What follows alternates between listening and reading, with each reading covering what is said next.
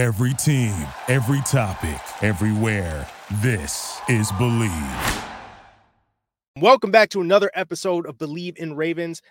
I'm Kyrie Thompson, one of your hosts. Our other host, Danny Wilcox. Look, I actually just heard from him today. He is going to be back with us next week. We're going to get, be getting back into it. I know you've been probably tired of hearing just me talk, and you want to hear the dude who who did it all. You know, won a Super Bowl ring, and uh, you know brings the fire, brings the hope, brings the passion all week. Well, the dynamic duo is going to be back together. But for now, I got another duo in the house with me right now, Jon Ledyard and my guy Brad Spielberger of mini conversations of the past of the Yin Snowball podcast because you know what week it is. You know what week it is. It's Ravens Steelers round one of the 2023 season. John, Brad, how y'all doing? Doing well, sir. This is Yeah, fun. I'm good. excited to do this. Yeah, Yeah. yeah, good for sure. Good for sure. I, the weirdest thing before we jump in is that Lamar Jackson hasn't played the Steelers since 2021, which is weird to me. That just popped up. This is like he hasn't played in this rivalry game in a while. Yeah, and and it's it's that thing of the, joke is always that I mean, I, w- I was actually on a Steelers podcast earlier this week, and one of the comments was like, "I wish the Ratbirds could just stay healthy." Like that's the joke is that the Ravens like cannot keep their injury report clean no matter how hard they try. Honestly, being a Ravens running back might be the most dangerous occupation in the sport. Not one of those guys can stay healthy long term. And of course, I mean, look, coming into this game, the I, I mean it's it's still Thursday at the time of this recording, but we're still working on getting a couple of guys back here. I mean, you you still want to get your offensive line completely whole. That hasn't been the case for a little while. Had had Sam Mustipher filling in for Tyler Linderbaum. Uh, who, who was back this past week, but then you didn't have you know Ronnie Stanley back, and you still didn't you know quite have a healthy secondary. Marcus Williams and Marlon Humphrey still working their way back from injury. And then you've had running backs coming up gimpy, though Justin Justice Hill was back and had an explosive game. But again, still all these names popping up on the injury report. Odell Beckham Jr. has only played one game, really. So we're still we're still working on getting the, a clean bill of health for the Baltimore Ravens. But okay, I digress a little bit. First, I want to pose some questions to you, my guests who follow the Steelers, watch them all the time. Look, this is this is a a, a- two and one team or, or two and two team, I should say right now, two and two team. But it feels dismal over there, especially because of the state of the offense. And I'm over here looking at Matt Canada today answering some questions about, oh, wait, did you say your offense couldn't play from behind? And he's just like, come on, man, what are you talking about? So, look, what in the hell is going on with this Steelers offense? Give it to me. Well, I think you have an offensive coordinator who hasn't been good for any point in his life, really. And so that's a big part of the problem. Kenny Pickett has struggled as well and has been a big part of the problem. I mean, I think that there are some strengths maybe to build on with him, but the weaknesses right now are not really allowing those things uh, to shine. So he has struggled as well. The offensive line, yeah, there's been a, a few injuries now with James Daniels being out, and it looks like Dan Moore will be out for this game as well. Uh, the Steelers left tackle. We'll see if Daniels can come back or not. But even at full strength, is you know average at best and definitely below average in their play for most of this season, at least at a couple of the spots. And so, yeah, you combine those things, and you're not going to win very many football games. On top of it, uh, you've got the fact that they've lost Diontae Johnson now to, to injuries. One now, Pat Freiermuth hurt too. So both teams have been. It seems like the Ravens may be getting a little healthier. Steelers are not at that point yet. Uh, if anything, they're a little more banged up this week. So lots of contributing factors. It definitely starts with Matt Canada, but I don't know, Brad. We've talked about this a good bit, but it feels like until something changes there, I'm not sure what's going to change for the Steelers. Yeah, that's obviously the probably the biggest issue. But like you said, Kenny Pickett also has not been very good. You know, he's our 31st most accurate quarterback out of 35 qualifiers on throws 10 plus yards downfield. Uh, he's completed less than 50% of passes on those throws uh, throughout the season. Eh, You know, I mean, they've, been dreadful on four, on third and fourth down. They're at 50%. Uh, they had the 28th red zone touchdown efficiency this season, and their offensive line, like you touched on, has allowed the fourth most pressures in the NFL. So it's just been a mess from top to bottom for this offense. And if you go through, you want to look at EPA per play, Kenny Pickett is like 30 out of 32 in terms of quarterback efficiency this year. Um, no bueno. Um, and, and, and look, I think you know, there were a lot of people that looked at the game winning drives that Kenny Pickett authored last season and thought, you know what? He's going to show everybody, he's going to shock the world. Everybody thought that quarterback class wasn't worth anything. And, and I mean, he's going to prove them wrong. And it feels like right now he's not doing a particularly good job of that. And this isn't necessarily going to get easier against a Ravens defense that there were a lot of questions about this team coming into the year. Who's going to play cornerback, especially when Marlon Humphrey gets hurt? And their backups have been good. And then who's going to rush the passer for a team that probably didn't rush the passer well enough last year at all? And Jadeveon Clowney is on pace for like 80 pressures. I mean, eh, now it would be great if he turned more of them into sacks because he keeps on sliding off of quarterbacks. Get the guy life. on the get the guy yeah. on the ground but the pressure production is there. And then they get Kyle Van Noy in the mix to take over because Odafe Oweh has struggled to stay healthy, their best pass rusher. And then Kyle Van Noy slides in. And, and I mean, that it, it's just veteran after veteran, you know, depth piece after depth piece. Everybody is is playing well, and then you have Roquan Smith and Patrick Queen just devouring everyone, quarterbacks, running backs. Does not matter. Yeah, yeah. those uh might be the best linebacker group in the league right now. I'm PFF. You guys have them that way, don't you, Brad? Yep. Yeah, I think Roquan's first and Patrick Queen's up there as well. So there's no question about that. I'll just real quick, as you mentioned, like I had serious question marks about this defense. I was worried about their corners outside of Marlon Humphrey. Then you lose Marlon Humphrey. And I was worried about their defensive line generating consistent pressure. You know, I know Ojabo's back down again. We haven't seen a whole lot of him. Odafe Oweh needs to play better. And I think he did the first couple of weeks of this season. But yeah, I mean, we have Jadeveon Clowney with 19 pressures man, those late offseason additions at edge rusher, I, I, almost start to wonder if it's why a lot of these guys haven't gotten paid uh, some of the other names because you, you can find like quality edge production in August, it seems like every year at this point. Yes, and and I mean again, you look at the fact that a guy like like Clowney, who uh, has has never necessarily he's always been a better run defender than he's been a pass rusher, and, and PF PFF grades have borne that out basically his entire career. And so you're looking at it like, okay, he's a good he's a good early down piece for this defense. And it's like, actually, I'm also just going to be really good rushing the passer. For him, I feel like so much of the questions around him specifically have been about health. He looks healthy to me right now. Yeah, I think that yeah. is one of the big things just with the Ravens in general is is what you mentioned at the outset was health. It feels like it's derailed their last couple seasons. And so keeping those guys, obviously, you need some of the young guys you've drafted, I feel like, to take a step to. I mean, the Ravens have a lot of these young pieces on their defensive line. They've invested something in, in a way, obviously, is probably one of the top ones, Ojabo as well. But those are the guys that they really need to take another step um, to be able to be consistent, you know, not only pressure creators, but can they create consistent production, sack production for them? If they can do that, I feel like they become a really fearsome defense.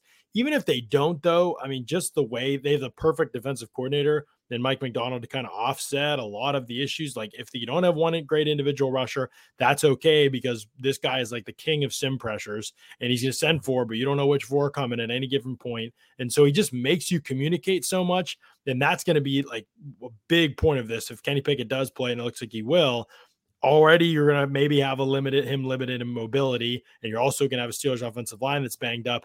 You're also going to have to get good communication up front as you get to the line of scrimmage because who's coming and who's not is going to be a big plot line here. So it really feels like and Steelers Ravens are almost always close, right? No matter what happens. But it feels like we have a kind of a matchup here of maybe at least a top five coach defense in the league right now, one of the best coach defenses in the league against the worst, in my opinion, coached offense. Like the, that and the Bears, sorry guys, are, are up there like right now for the worst groups in the league. So it feels like it's just a complete mismatch. And I don't know, like I know that these games always close, but it feels like that alone, even we'll talk about the Steelers defense, Ravens offense, and that, but that alone, that disparity alone feels just so significant to me that I, have a hard time seeing this game being super close. Uh, yeah, I'm with you. I mean, you mentioned the sim pressures. Mike Macdonald, they're third in the NFL uh, in percent of snaps that where they show a sim pressure. They're also top ten in blitz rate. They're also top ten in rotating coverage, pre-snap to post-snap, and doing different things to confuse opposing quarterbacks. And I think all of that falling on an injured Kenny Pickett's injured shoulders uh, is not a great recipe for success for that offense. Well, his injured knee as well, and I mean, I think knee, that's yeah, gonna. yeah. it- well, I mean, that, that's going to be his question about what will he play? I think he yeah. Yeah, yeah. It seems like he's going to. Yeah, he said he will. He talked to the media. Tomlin kind of said, "Yeah, we'll let practice be our guide." Yesterday, and he practiced, and he's practicing today. It's like, so I do think he's going to play. I don't know whether that's a good thing or, but Mitch Trubisky would be the other option. That's probably not a good thing either. So I mean, speaking as as a couple, speaking as a couple of Bears fans, uh, I would not would not recommend uh, if if you don't have to. Um, you you mentioned briefly the the Steelers defense versus the Ravens offense, and I gotta know. I mean, uh, the the, the stats in the past haven't necessarily been the gaudiest with Lamar Jackson versus the Steelers, and also as Brad mentioned, Lamar Jackson has not played against the Steelers since 2021 just because of the way his injuries have have fallen out the last couple of years. And so you're getting a you're getting Lamar Jackson but in a new offense that is that does present more weapons on the outside than he's ever had, though again some of them have been hurt. Um but it also still features his you know dynamism as a runner. Like he's still out there just, just uh, two touchdowns on the ground the last couple or four touchdowns on the ground the last two weeks. I mean, he's still good old Lamar Jackson. Oh, but by the way, his control in the pocket looks about as good as it's ever looked. I mean, is this Lamar Jackson at the height of his powers? And if it is, are you worried? I I'm just terrified. finished- Go ahead, John. Go ahead. Go ahead. no, I was just gonna say I'm terrified. Yeah, I'm always scared of Lamar. Now the Steelers have played him very well. Like they probably played him better than anybody consistently in the league. I would say Tomlin's always had good game plans for him, and it seems like they've really been able to frustrate him. He and Minkah have had their battles as well, and Minkah's had some of his best games against Baltimore in the past. I think Baltimore's desire to run the football in the past, though, was a big part of that, in my opinion. Like, and my question, I guess, back to you is just: Is this a different Ravens team in that like all the success that Tomlin had against Greg Roman teams in the past, and even when they lost, the Ravens usually ran the ball well, win or lose, you know, no matter what happened, they ran the ball decently. But is is that going to be out the window in this matchup? Because I'm just so curious, like with Todd Monken in there with Lamar Jackson, like what have your observations been, I guess, in terms of how threatening that is, that combination is, and what's changed the most for Lamar compared to seasons in the past? Because in the past, I would have said, I think the Steelers can bottle up Lamar. It doesn't mean I think they're going to win the game, given the other limitations I've said. But now I'm a little less certain because I just haven't had this big sample size that I've had in the past of knowing what a Roman Lamar Jackson combination looked like. Now with Monken and Lamar, it feels like to me like that was one of the storylines of the offseason is how different is this dynamic going to be? What else is it going to bring to the table? Is it going to open things up for Baltimore in a way it feels like there's just been a lid on them in the past? So I just am curious about what your observations have been so far on that combination.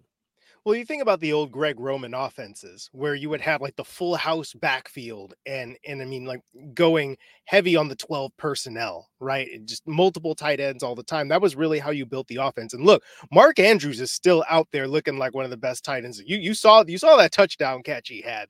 Just just absolutely dunking. I mean, he got all the way up there, full extension for that. He's still Mark Andrews. He's still what he is. But I think the thing that you're going to notice is you're not necessarily going to see the heavy, heavy personnel all the time anymore. They still want to run the ball, and they still do run the ball. Though again, the the injuries to the running back room have impacted that a little bit. Where I think, especially if you had J.K. Dobbins, you had a little bit more more depth, I guess, or like more at the top. Then this is probably still going to be maybe not run heavy, but definitely fairly running the ball a lot. But right now, your your leading rushers are uh, like Gus Edwards, right?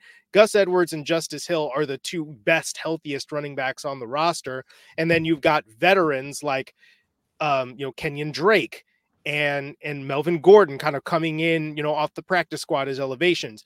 One guy that is going to be interesting with this, and he was one of my draft darlings and preseason darlings is Keaton Mitchell. He's just coming off of injured reserve.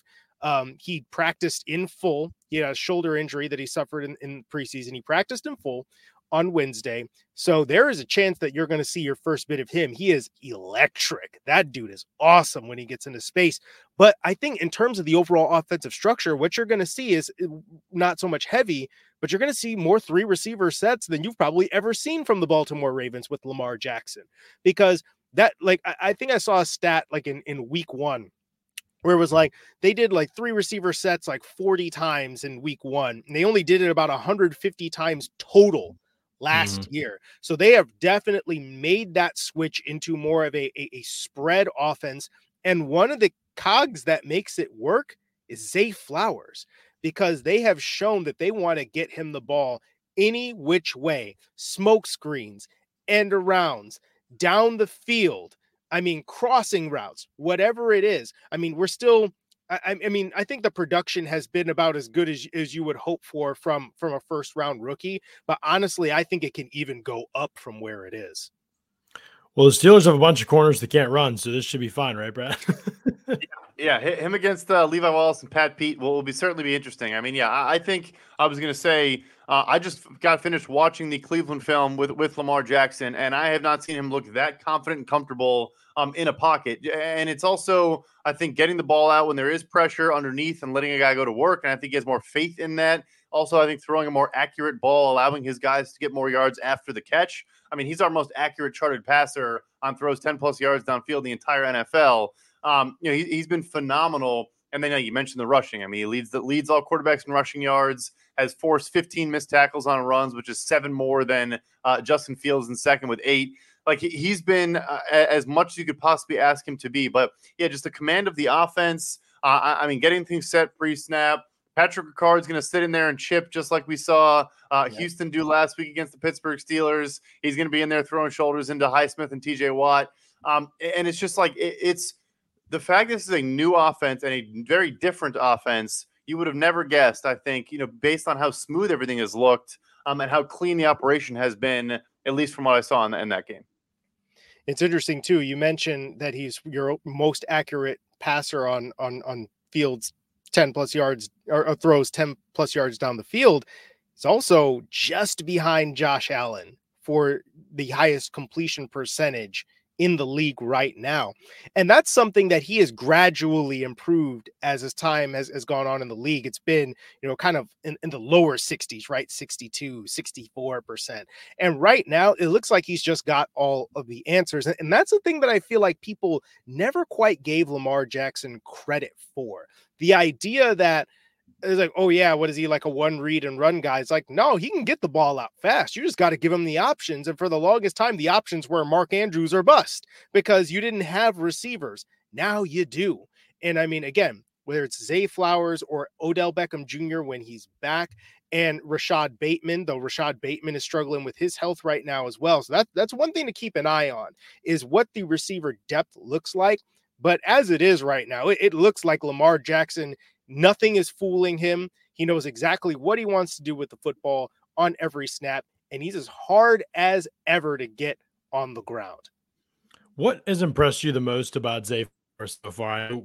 people liked him pre-draft, obviously, and some people thought he'd be one of the steals. And statistically, it's been fine. Like so far, it hasn't been anything. There's been nothing that's been like from the outside. If you're not watching the tape, that blows you away or whatever. But as somebody who watches him every single week, what has impressed you the most about him? And do you think he can be a guy that functions essentially as a number one option that you can build your passing attack around his skill set? Maybe not this year, but mm-hmm. here's what I'm going to tell you about about this guy. First of all, he is impossible to like his his quickness is such that he's so hard even for experienced corners to guard him one on one because he is he, his his breaks are sudden and he attacks you full speed every route, every stem. And he doesn't have to slow down when he makes breaks. And then you get the ball in his hands with any kind of space in the open field. Good luck because he he puts absolutely dirty moves on people. I mean, the, the, the first guy to him rarely ever gets him on the ground. And then I think that his route tree again, I think his route tree is more advanced than I think people expected, perhaps. coming out of Boston College, where I think that it's like, oh yeah, well he's he's running like bubble screens or you know, uh, or he just runs deep or whatever on the on the corner post, which is like his, his favorite route is, is like the the, you know, the corner post. But even at Boston College, they were getting the ball in his hands every which way possible in every kind of route possible. Now I think the other the other intriguing thing about it too is that he's not just people thought he was just going to be a slot guy. He is not just a slot guy. He lines up uh-huh. outside plenty. And so I think that eventually he I, I think I think that he just has to develop a little bit more trust with Lamar Jackson. But I think the answer to your question is he's absolutely the kind of player that you can say that's the guy that we want to get the ball to all the time. I mean, even look at it right now, right? Odell Beckham Jr. is I think he's not quite what we're used to Odell Beckham Jr. being, but he's probably mm-hmm. 80% Odell Beckham Jr. when he's healthy. But I think Zay Flowers can be better than that in, or at least at that level in a couple of years or so. Because again, just the dynamism, and if you go ahead and put a little bit more weight on that frame, he definitely added plenty of muscle, uh, you know, coming into the combine and coming into here. But I think that just with the ball in his hands, he's the most dangerous player not named Lamar Jackson on that team. One thing that stuck out to me about watching him, and I've watched uh, like all of his reps because uh, he was a guy that I thought was was awesome coming out. Weird wide receiver class, weird results thus far. I also think they, they've, they've been weaponizing on like half field reads when he's in a bunch or a stack, and it's a high low concept. Um, whether he's the guy who goes on, on a deeper route or stays in, and it's caused conflict for defenders that are, you know, usually they'll be over in a bunch. You'll see like a linebacker, a safety in a corner, or whatever, depending on if it's like Andrew Zay and I don't know Nelson Agholor, and like he, he's he it, they use him in every single potential usage within that structure. And I, there was one play where a corner just fell down and he ran a like a, a deep out and, and, had a 20 yard gain on a deep out because he was uncovered. It was a safety over the top. But like I think because those players don't know like what is his responsibility on a down to down basis, like they're comfortable using him in a million different ways, like you said. And then the scramble drill play that he had eh, with Lamar Jackson, where the, he's already showing that trust. And, and that was actually something that happened in, in week two, where Lamar passed up a deep shot to Zay Flowers at one point, where Zay probably had dude beat for a touchdown. And then he basically goes to, to Lamar's just like, dude, just chuck it. Like, like I'm gonna get that ball. And then the next time he does launch it, it's double coverage, it's a tight throw, and Zay Flowers still comes down with it. I think that's one very interesting part of this is the fact that at five nine, as is we're going to say that he's five nine. I mean, he might be five eight, who knows? But his competitiveness to go up and get contested catches, or just find a way to come down with the football, track the ball down the field, is impressive for a guy his size. I mean, because usually you think about you know a small guy like that, a deep threat, you got to separate, or that ball's just not getting caught. That's not him. And I mean, I'm not, I am not going to put him in that same classification as the guy that I'm going to mention because he's quite possibly the best receiver in the NFL. But Tyreek Hill is a player like that, where you underestimate what he can do down the field, aside from the fact that he's just faster than everyone, but he can go up and get a football he can he can find a way to wrestle it away from you. I mean, I I saw it last year in week one against the New England Patriots. He goes just steals it from Jack Jones because he climbs the ladder and just takes it away. It's like Zay Flowers, that's the kind of thing that he can also do despite being a little guy out there. It's interesting because Baltimore like eh, this transformation that I feel like offensively is coming like the perfect time where they also have this emergence of talent at wide receiver and they have like a, a new innovative approach on offense at least, and they're trusting Lamar kind of to, as a passer more this season. Although I mean he's still been like you said as dynamic with his legs, and so feels like that unit is certainly on the rise and will, should hypothetically get better as long as they're able to stay healthy throughout the season. The player I want to talk about is a guy that I've really liked for a long time and think is underrated is Morgan Moses, the right tackle for Baltimore, is having a career season, having an outstanding start to this year. And I just obviously the matchup coming up is against TJ Watt no nobody really blocks TJ Watt one on one. They pretty much all throw the house at him, and he's going to get chipped. And I know all those things. Pat Ricard will be working overtime over there, I'm sure, on him. But how do you see this matchup? I mean, Morgan Moses against TJ Watt. What kind of players has Moses typically like struggled against or had a lot of success against, and how does Watt fall into that uh, category? Well, it's an interesting question when you ask that because Morgan Moses did not practice on Wednesday uh, with a shoulder that. injury. Yeah. So You do not want to have that situation if you're the Baltimore Ravens, especially since you've had injury issues on the other side with Ronnie Stanley not being there. So, and, and again, I think um, Patrick Mekari's been okay on the left side generally, but he definitely got abused by Myles Garrett when they played a little bit because who doesn't get abused by Myles Garrett? But. I, I I think that generally, especially if you're if you're strength on strength, Mo- Morgan Moses is a dog. Like he can more or less handle you. I think that I would be interested to see if if Moses can play.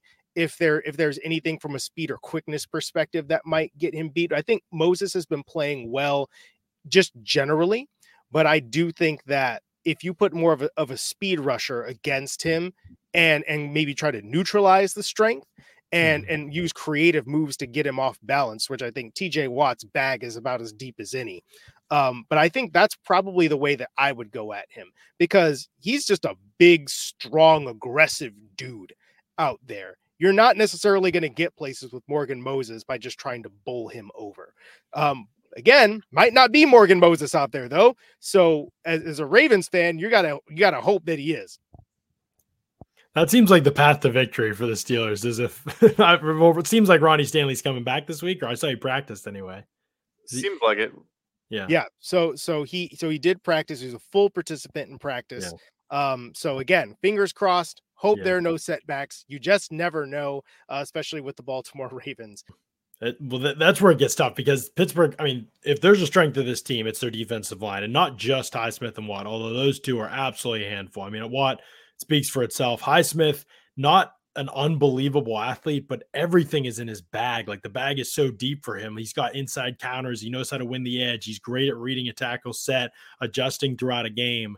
He's going to be one of those pressure kings, even if he isn't always athletic enough to to finish the play. I feel like just such an accomplished, well-rounded player. And then you've got Larry Ogunjobi, who is also a good rusher and is contributing. Keanu Benton is improving every oh, single oh, yeah. week uh, starting to take over as well. And so there's some depth here. Um, a lot of their players have, uh, the guys up front have actually played pretty well this season, even when they've been they've had their ball run well against them. A lot of that has been other aspects of the team. They've improved at linebacker this year for sure. I know that hasn't been the storyline so far because nobody notices those things unless those guys are getting pr- production basically. But I I think that they're they actually have been a pretty good defensive front this year. It's been really the only clear strength of the team, I think that's a great first step against Baltimore. You're probably going to need more than that, especially with the state of your offense. But it is the area where Pittsburgh's going to win the game, it, it almost certainly has to be because they overwhelmed in that area.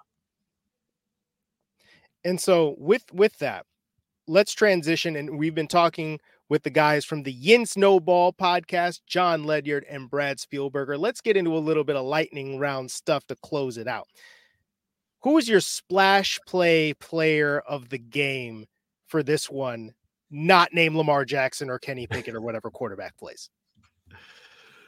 This one's tough. So I, am going to do it from the Pittsburgh perspective, like uh, from the Steelers side. This is something Brad and I've one, been wanting to incorporate into our into our podcast here and these pre- preview uh, game previews that we do is talking about kind of making a prediction as to who will make the big splash play that week for the team that we cover. So obviously for the Steelers now looking at it that way, I'm going to say Minkah Fitzpatrick because he's had a lot of success against Baltimore. He feels like he's due for some splash plays. The play around him has been so bad that I I kind of feel bad for him. Like everybody else in the secondary is just a complete clown show at this point. And so he's been trying to like get everybody lined up and all this other stuff. And I feel like maybe a breakthrough play uh, is in store for him in some capacity. So I'll say Minkah Fitzpatrick for my splash play guy.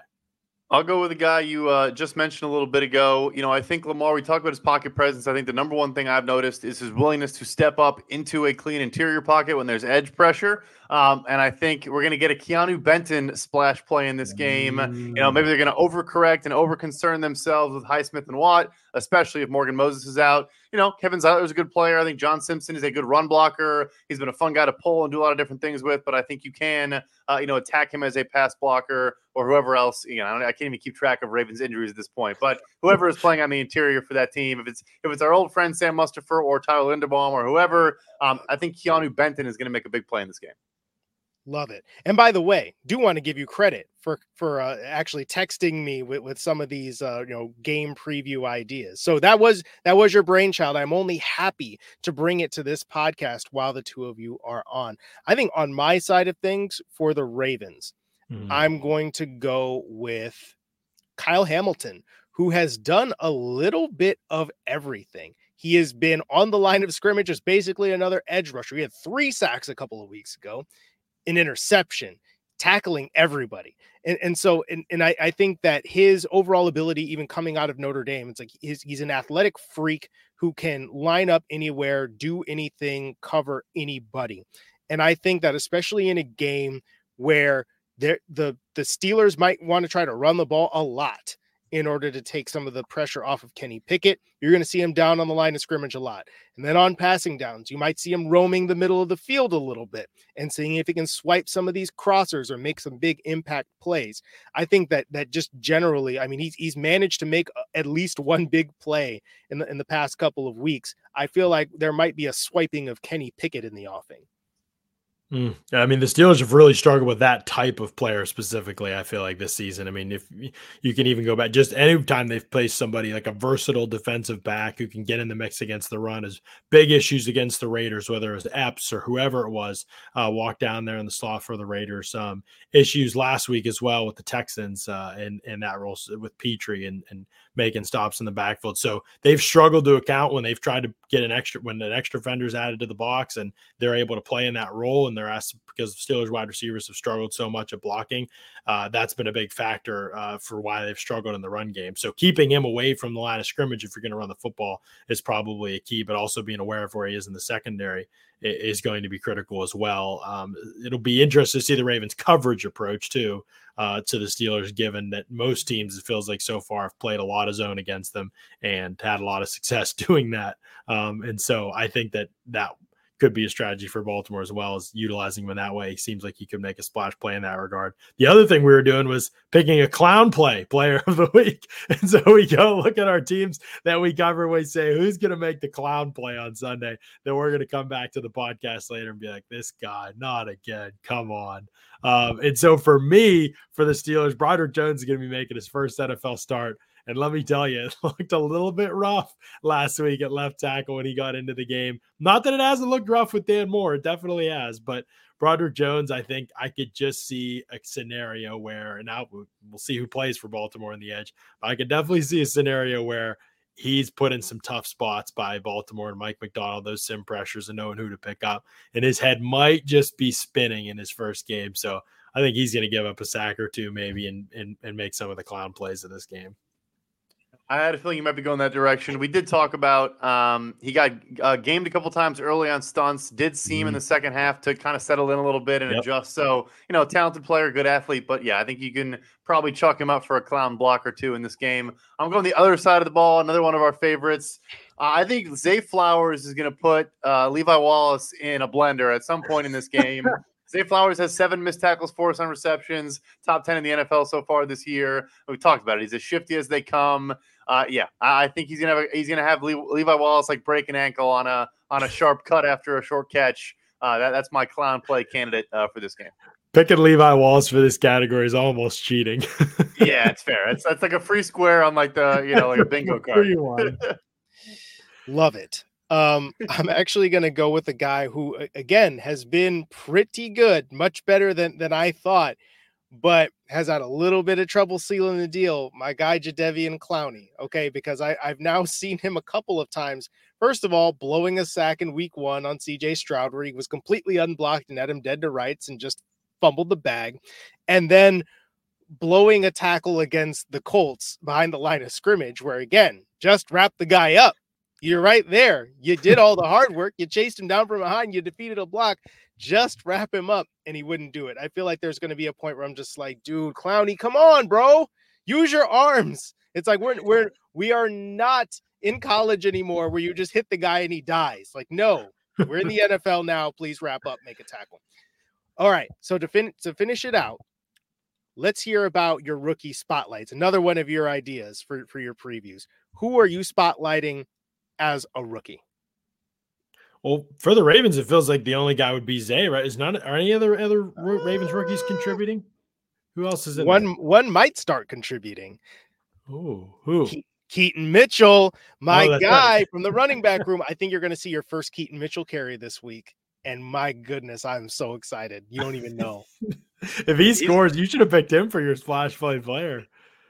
Yeah, no, I, I mean, true, but you know, look, look, I'm, I'm I'm gonna take it slow. I'm gonna take it slow with with my guy right now. But I think you already you you mentioned the guy that I, I wanted to see, and I wanted to see him in a different uniform. If you catch my drift, Keanu Mm. Benton. I've heard so many good things and seen so many good things on tape from that guy. And look, I think that the the Ravens offensive line on the interior has had some had some issues staying healthy. And I mean, again, Linderbaum should be back. Um, but even still, you know, Linderbaum is a young player as well. He's very good, but I mean, it's it's going to be young on young. So it's going to be a really interesting battle up front and seeing if Benton can disrupt some of the rushing. Because look, the, the Ravens are going to want to run the football. Like, let's not get it twisted. They got the spread out offense and everything. They're going to want to run the football to start this game.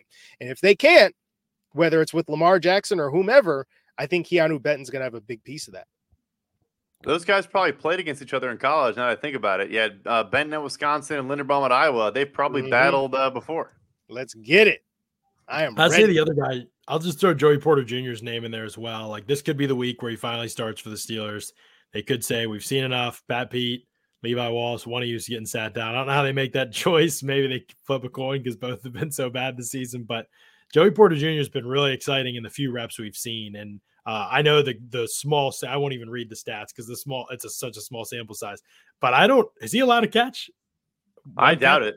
And, he, Yeah, and he I- I only mean, plays on passing downs uh, as well. So every time he's been thrown at, he's been locked down. He's been in position and stuff. So I just want to see more of it. I'm not predicting that he's going to be like an amazing player as a rookie or anything like that. But at this point, there's basically nothing for the Steelers to lose. And their lack of athleticism in the secondary and speed overall, even when you get to Kazee and Keanu Neal, guys that are older and for Neal, injuries have just taken away so much of what was once a good athlete and Patrick Pete uh, just age has taken that away and Levi Wallace has never been a good athlete and Chandon Sullivan either. So there's just a lot of like it's hard to field a secondary in today's NFL that has that lack of speed all over the place. And just just having a good young athlete in Joey Porter Jr. with size and athleticism like that in and of itself, like as long as he isn't a total disaster in terms of playing ball, should be an improvement. And he seems to be working extremely hard, intelligent kid. And so I'm just anxious to see more of what that looks like because there's no hope for the Steelers like with the current group in the secondary. There's no like upward trajectory really for this group. So Joey Porter Jr. being a breakout player, somebody else coming off uh, like into this rotation that hasn't played much, maybe even you know not a rookie obviously, but a Desmond King who they picked up and has been learning the defense and could be ready for a bigger role. You know those kind of changes are kind of the only hope they have as a secondary to be above water this season because I don't think it's getting better with the guys that are currently out there. No, definitely not. I'll, I'll go with the uh, the other side of the ball. We mentioned Pat Freiermuth not playing in this game, so I think we should see a whole lot more of Darnell Washington. Uh, to this point, he's basically just brought in only on 12 personnel snaps, only to run block, uh, and pretty much has not been asked to do anything else. But he is one um, catch. Is that is it one, oh, one catch? catch. Okay, Yeah. I thought uh, last time we spoke, he had zero. Yeah, he's got Oh, it was. Yeah, no, I was agreeing with you. It's been really brutal. it's been tough. It's been tough, and I, I think that the idea here is like let him leak, like like let him hold in and, and sell a block, and then leak out and see if he can get space. Obviously, good linebackers, good safeties, et cetera, et cetera, in Baltimore, but. Bring that physicality, get him with a head of steam, uh, bowl some guys over. Let's get some Darnell Washington this week. Indeed. Also, quick news update. Looks like Morgan Moses was on the practice field today. Um, so we will see if we get that TJ Watt Morgan Moses battle. Y'all, Jon Ledyard, Brad Spielberger of the Yin Snowball podcast, breaking down the Steelers. Thank you so much for taking the time to join me today. And let's see how it turns out. Obviously, I believe in the Ravens, but it'll be a good game, I'm sure. yeah, excited about it, man. Thanks for having us. This is great. Absolutely. Thank you for listening to Bleav. You can show support to your host by subscribing to the show and giving us a five star rating on your preferred platform. Check us out at Bleav.com and search for B L E A V on YouTube.